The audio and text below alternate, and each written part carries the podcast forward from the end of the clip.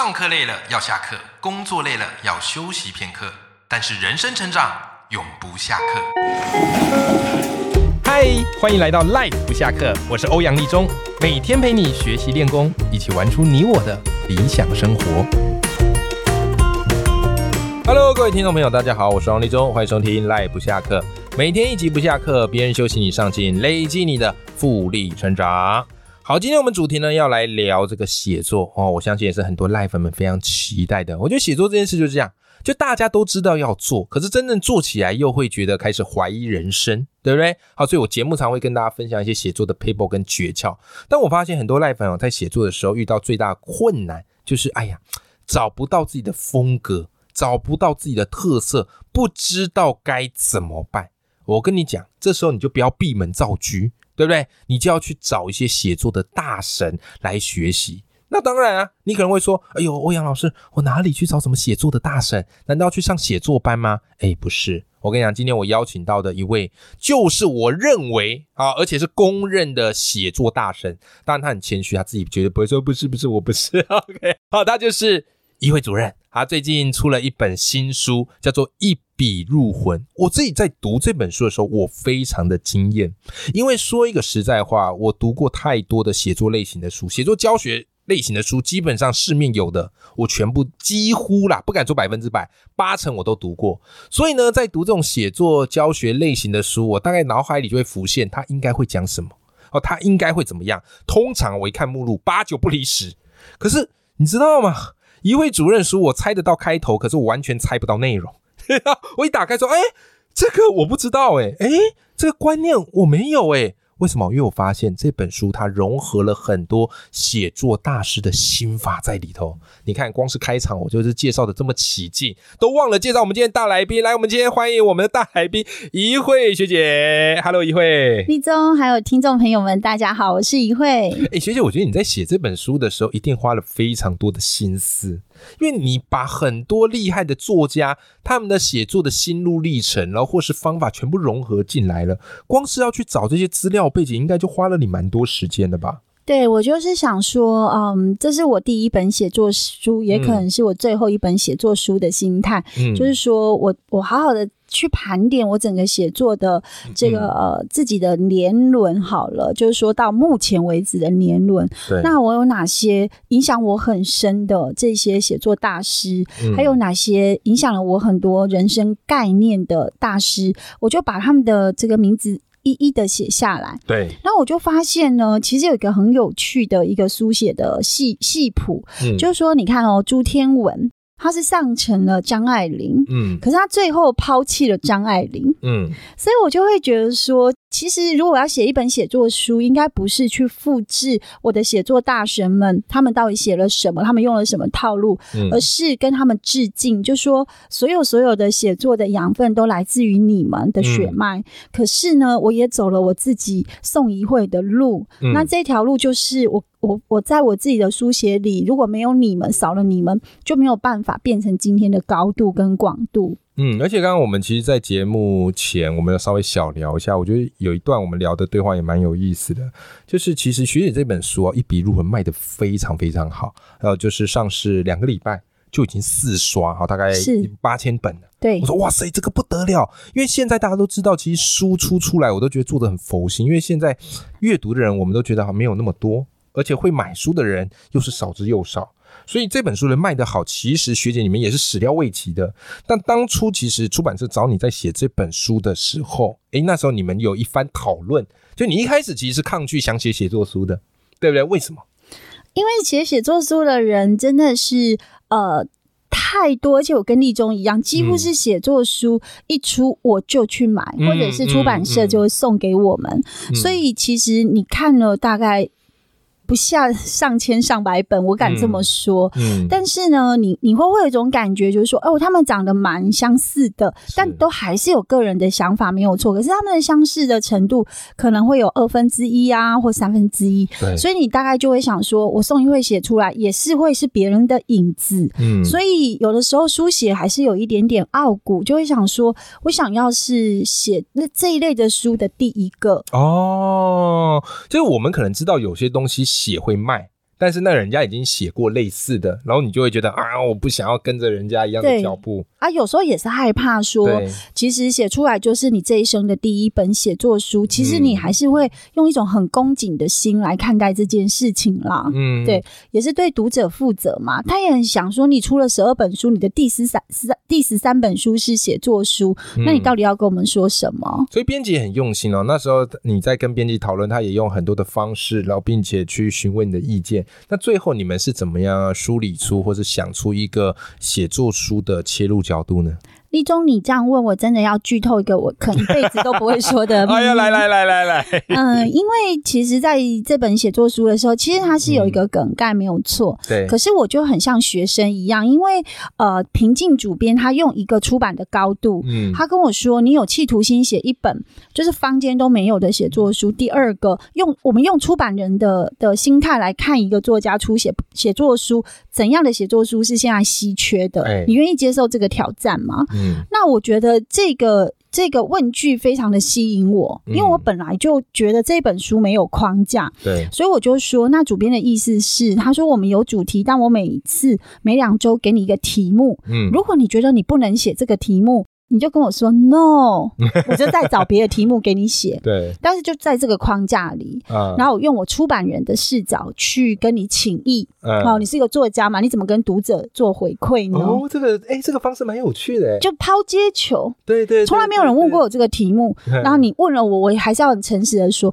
那我当时就觉得我很狂诶、我怎么可以跟他说 OK，你就抛来吧？嗯因为一般都是作家写你自己想写的，你会写的嘛。嗯，那结果他每次抛都是我不会写的，可是我又很倔强的说，有什么不会吗？嗯就像你说，一定写很慢，所以我就要读很多书。对，然后要回答他在三千字到四千字之间一个他可能会想到或想不到的答案。嗯嗯，所以其实第一篇他改了蛮多的，然后有一点就是说跟我呃分享说，我是被过去写作书的框架给绑架了。嗯嗯，然后他希望呢，我可不可以再更像宋怡慧一点？哦，就是你，你不要有欧阳立中的影子嘛，你不要有蔡奇华的影子，你不要呃其他那种呃许荣哲的影子嘛。但但你很爱他们没有问题，不要有杨富敏的影子嘛，不要有林凯伦的影子，甚至张爱玲的影子。你你可不可以做自己？嗯，我就懂了。嗯，所以我那时候其实是有点流下眼泪啦，因为从来没有一个编辑会跟我如此的诚恳的说，写了嗯十二本书的你，嗯你可能要回到一个更像自己为什么要写这件事去回看，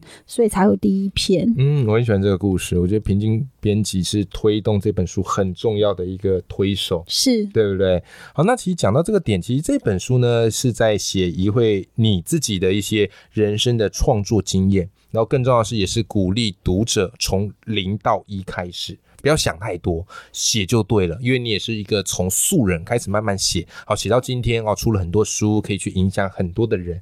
那当然、啊，这本书也绝对不是跟你只是讲一些心灵鸡汤，因为我发现学姐你还是有把很多的一些写作方法跟写作心法放在里面的。是的比，方来讲啊，这里面我觉得最有意思的一个概念，就是你有提到啊，就是旧瓶装新酒。好，这样的一个写作的概念，可以跟我们分享一下，我们读者怎么去运用这个概念来做写作吗？其实你有没有发现，不管任何文本，它都会直指于人性。对，对，它一定直指人性，因为直指人性才会好看。是，所以不管你是什么样子的文本，你最后都要回到人性之间，你怎么跟读者做一个定锚？所以我有在很多作家的作品，不管小说啊、散文啊、新诗，他们最后还是回到人性的讨论。对，那这种不败的一个核心，我们必须要找到对。那你找到之后，其实对你来讲，你写什么这件事，你都扣着人性的这个善与恶啊、好与坏啊、放下或执着这些大家很纠结的一些主题，然后好好的去跟他们讨论，用不同的呃书写的形式。可是你有找到，就是说人性这个是一个不变而且不败的一个话题。嗯，所以我觉得这个大概就是我在写这本书的时候，我还是抓着这一个，就是说我不管跟你讲什么套路，我最后还是要反扣你的灵魂。嗯你好好去想，那你你这样学会了这么多人在写作上给你的养分，你最后想要写什么？是你要你想要改变这个世界什么？你想要带给这个世界跟你自己最后在文字上你自己灵魂里你能够认同的这些作品吗？嗯，哎，我觉得这个这个概念是非常有意思的。而且我自己在阅读学姐这么多的书，因为学姐出书速度很快，我觉得因为你最擅长一件事情就是你非常懂得怎么样去做一些跨界的接轨，好让读者觉得更有兴趣。好，比方你在谈阅读的时候，你把它结合星座。对不对？好，你在谈这个书的这个书写的时候，你把它结合一些追剧或是时下的一些动漫，哎，我觉得这种方式都会让这个文章变得更接地气，而且也是会让读者更有共鸣。我觉得这也是我们赖粉们可以去尝试的一个方式，因为所谓的创意，贾博士就说过了，创意不是无中生有嘛，对，它就是一个旧点子的新组合。对，所以你在写作的时候，千万不要认为自己没创意，千万不要认为自己没办法无中生有。没有什么东西是都是无中生有的嘛，就是你从既有的素材去做一个组合，去做一个拼装，它都会成为一个很不错的文章。那除此之外哦，我今天也要来帮我们赖粉们跟一位学姐请教一个很有意思的概念，就是一聊到写作，很多人第一时间就很抗拒。他为什么很抗拒呢？不是他不会写哦，学姐。而是他们会说：“哎呦，这个生活那么忙，工作那么忙，我每天哪有时间给他写作啊？”但我跟你讲，这个问题在一位学姐身上完全不成立。为什么？因为我跟一位学员共事过，我们以前是同校的。我说：“哇塞，他日理万机呀！啊，有图书馆的业务要忙，又还有很多的活动要办。结果隔没多久，哎，一本书出完了，我吓死了。我想说，奇怪，我们二十四小时，上帝怎么那么不公平，给他四十八个小时？当然了，他也是二十四个小时啊。所以这边我就想要问学姐，就是你工作这么忙，你是怎么样去做写作的时间规划？我我觉得人一定要专注在这个时期，你觉得你最想做的事，因为我们每个人都有我们的黄金人生的一个时期。我讲真的，就是你会感受到这个是你最好可以做这件事的年纪。对，如果这个年纪过了，或许可能没有机会。那时候我们有很多生理的问题，或者是我们心境上的转变。所以我觉得，就是说书写的时候，我会蛮掌握我自己，就是说我在这段时间，我就是要专注在我很能写，而且我也很可以学习，对。对，而且学习的很快的这个学习的黄金期。所以我有找到一个呃，我自己固定写作的这个呃特别专注的时间，就是我刚刚跟你讲，就是我一起来，其实我都还没有别的事情，我可以用一本书来祝福我自己，而且我还可以写一篇文章来鼓励我们所有的粉丝朋友。我觉得这件事是蛮有意义的，嗯，所以我就专注在这件事情，所以我就不可能落掉这件事情。所以一天的二十四小时里面，这是一个很重要而且很急迫的事。你今天不日更。大家看不到东西了嘛？那所以你的这个写作时间多半就是早上一起来，早上还有就是回到家洗完澡的一个小时啊，会有两个时段，对，两个呃写作的热区，对对对，嗯对对对。然后再来，我就是会去盘点我的作息。我偷偷跟你说，就是我会去想说，我一一个礼拜，这个礼拜如果行程很满，其实我只有两个小时可以写，可是我就是一定要给一个专栏文，我就会只冲专栏文。嗯，我就不会再去接任何的，就是案子，我会把它排成好。所以专栏文在你的心中写作排序算是非常非常前面的，因为它也算是一个原子习惯，就是说，呃，每个月出两篇，然后持续的写，然后跟社会的议题写，譬如说，呃，白饭之争啊，那时候我就用逆思维还有思考一零一去写它，就是说，其实我们常看到的是现象，然后大家。他都一下 say yes，一下 say no，那都是因为从众跟集体的错觉。嗯，所以我们应该更好好的去想，当我们遇到问题的时候，你有没有想，你为什么会来这这家餐馆？它一定有很多优势，不是吗？对。啊，你如果觉得他没有优势，你来干嘛？你换别家吃。可是你百分之九十的优势，因为一碗白饭，你就觉得他很不 OK，然后给他这么多的负评。你你有没有回头去想，你这样的逻辑跟决定是对的吗？哦，我没有说点很有意思。对我没有说他们做的对不对？还有老板，当你推出了你的料理，你最希望的是什么？你的餐厅越来越进步。对，这不是你最大的期待。是，那你要怎么这么在意一个？还在这个社会准备学习的年轻人，嗯你要给他这样的重击，而不给他一个机会呢？嗯，所以我没有评价任何人对跟错这件事，我不评价嗯这个、这个现象学。那但是我是评价的是你自己呢，嗯你的人性怎么去观察，他怎样做会变得更好？因为以后我们会遇到白饭的问题，嗯你不是去讨论白饭谁对谁错，而是遇到白饭的时候你可以怎么做。所以我就举一个例子，我有次带很很重要的贵宾去一家很好的店，对，结果呢，他因为很客满，然后他本来是两小时，他突然当天限定一一个半小时，哦。然后进去之后。他真的很高级，然后他该有的程序，因为真的太忙了，嗯。然后我的朋友要跟他要一杯一杯冰水，很冰的水，因为他非常渴，嗯。然后他一直不来，然后我已经叫了三次，我已经火都快要冒上来，我真的很想揍人。然后 后来呢，可是外国人在那，朋友在那，我有点困窘。嗯然后后来我就换一句话说，我就开始逆思维，我想说，我这样在他面前，然后就是骂了这家餐馆，然后我的朋友在看我笑话，你怎么带我来到这样的一家餐厅呢？嗯所以我就马上逆思维，我就说：“哎、不好意思，先生，我我就很高兴哎、你们这个餐厅真的生意有够好，真的是台湾第一名的餐厅。